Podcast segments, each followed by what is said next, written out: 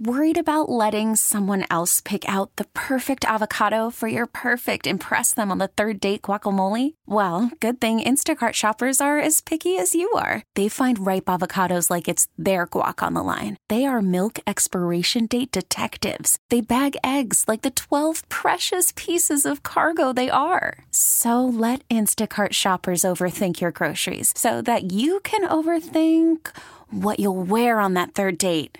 Download the Instacart app to get free delivery on your first three orders while supplies last. Minimum $10 per order, additional term supply. Hey, Rob Bradford here. I have set out on a mission with my good friends at FanDuel to prove what I have known for some time baseball isn't boring.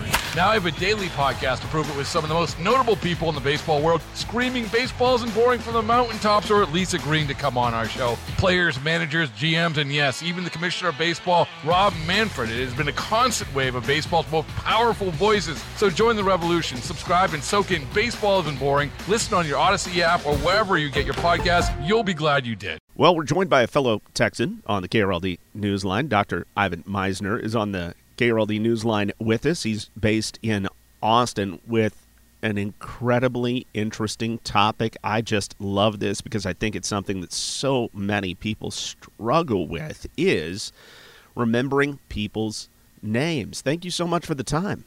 Hey, my pleasure. Happy to be here. Uh, so, how did you get into this space of, you know, we've all got our specialties, right? How did this become a specialty for you, my friend? I had to because I started an organization called BNI. We now have 11,000 groups in 70 countries around the world. So uh, we literally network somewhere in, in, in some city uh, every week uh, with 11,000 groups. And so uh, I had to learn how to remember names as much as possible. A lot of people aren't really good at it, but you can you can get better at it. I promise. All right, so there's hope for everybody, even if you feel like you got an old brain and you're only 41. so uh, you've got some easy steps here. So so let's go through them. I uh, yeah. repetition right off the bat. Tell us about that. Yeah. Well, yeah, repetition's key. And uh, one thing, uh, sort of uh, before that, even is those of you listening, stop saying that you're bad at remembering names. Okay, all right. Growth mindset you know, first. yeah, it's mindset. It really is. You got to say, okay, I'm, I, I don't have to be bad at remembering names. I can be better at remembering names. And so the first step is, as you said, repetition. It's key. And when you when you're first introduced to someone, ask them to repeat their name. You know, could you tell me your name again? And if their last name is usually, you know, first names are a little easier. If their last name is a, a little more complex, ask them. Is it uh, like if you meet somebody and their last name is Jameson, uh, ask them, is that is that pronounced Jameson? And listen carefully to their answer. What what tends to happen is if people are talking about their name and and you're zoning because you're meeting so many people. Don't zone. You want to focus on what they're saying to you and you want to repeat it back if at all possible. Don't zone out. Focus in, repeat it back to them. And then what's the next step? If at all possible, use their name in conversation. So, you know, you're listening to what they're saying and you respond to them by saying, "Wow, John, that that's that's amazing." Uh, and then ask them some questions. Are, are you on Instagram? And what's your handle on Instagram, which is probably some variation of their name. Uh, and you know, you're talking to them about, about staying in touch. Uh, and this is a great opportunity to write down their name or to ask them for a business card.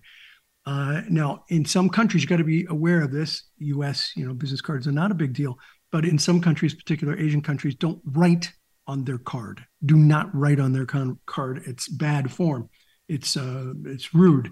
So uh, have a little notepad. Write when you write the person's name down, or you write on the person's card if it's appropriate. That helps you make that um, connection visually with the audible uh, connection that you're making when you're networking. So we're also getting a little bit of uh, etiquette uh, practice here as well. I love it.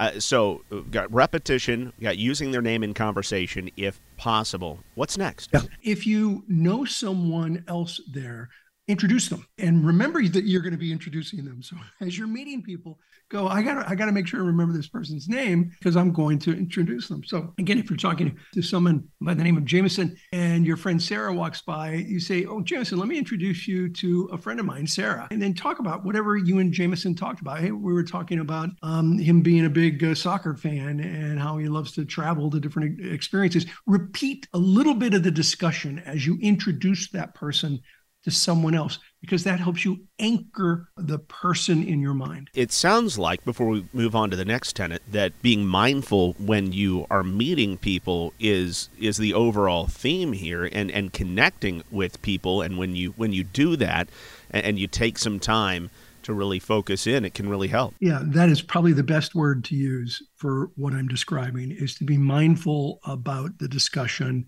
and the interaction that you're having with the individual. If you're able to do that, then you're much more likely to uh, remember names and you're and you're not going to be bad at remembering names. You will be better at remembering names and and in relation to being mindful, that leads into the fourth category, dedicated to memory. It might be making associations in your mind. You might think, gee, I, I, I know another Sarah. And so make that connection, you know, with the Sarah that you know and the Sarah that you've just met. Yeah, she has the same name.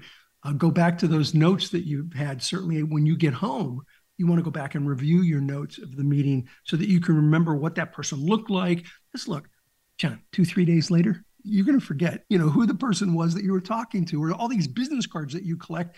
You're going to forget the face of the person. But if you write a note or two about that individual, that's being again being mindful about uh, that connection and then the last thing you want to do once you've dedicated that to memory is to send the person a quick uh, note email handwritten note you know really nice to meet you uh, you know look forward to meeting you again at another meeting. And i know we're not all in it just for ourselves but what is the power of remembering somebody's name when it just comes to building a relationship? People like to be remembered. Some people get really hurt if you forget who they are. I know, I, you know, I have forgotten people, um, people's names when I've met them, particularly several years later, which is one of the reasons why I never say because I go to so many networking meetings, a lot of BNI events. I, I literally meet tens of thousands of people a year, and so I have stopped saying it. It's nice to meet you.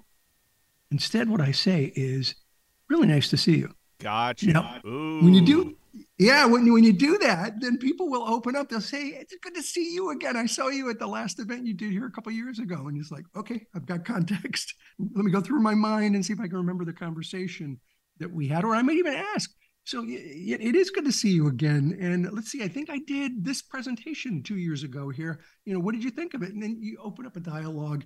They never know you forgot that you forgot their name and um, and they feel better. People feel better when someone remembers who they are.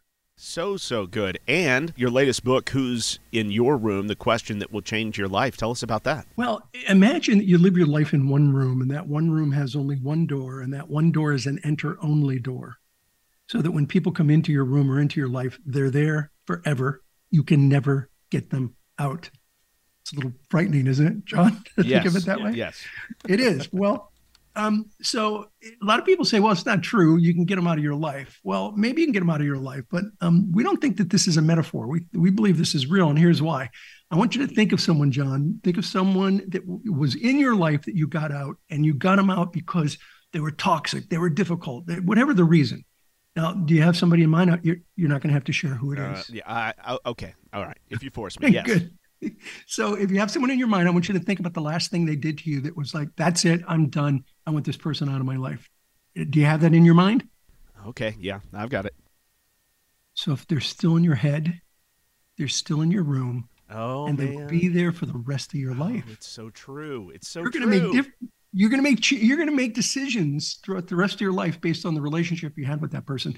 So the book is really about who do you let into your life and how do you deal with the people that have gotten in that you didn't know any better or are family members you had no choice how do you how do you manage those relationships? And honestly i wish i'd have read this book when i was 17 as opposed to have written the first edition of it when i was in my 50s Hey, Rob Bradford here. I have set out on a mission with my good friends at FanDuel to prove what I have known for some time baseball isn't boring. Now I have a daily podcast to prove it with some of the most notable people in the baseball world screaming baseball isn't boring from the mountaintops or at least agreeing to come on our show. Players, managers, GMs, and yes, even the commissioner of baseball, Rob Manfred. It has been a constant wave of baseball's most powerful voices. So join the revolution, subscribe, and soak in Baseball Isn't Boring. Listen on your Audacy app or wherever you get your podcast. You'll be glad you did.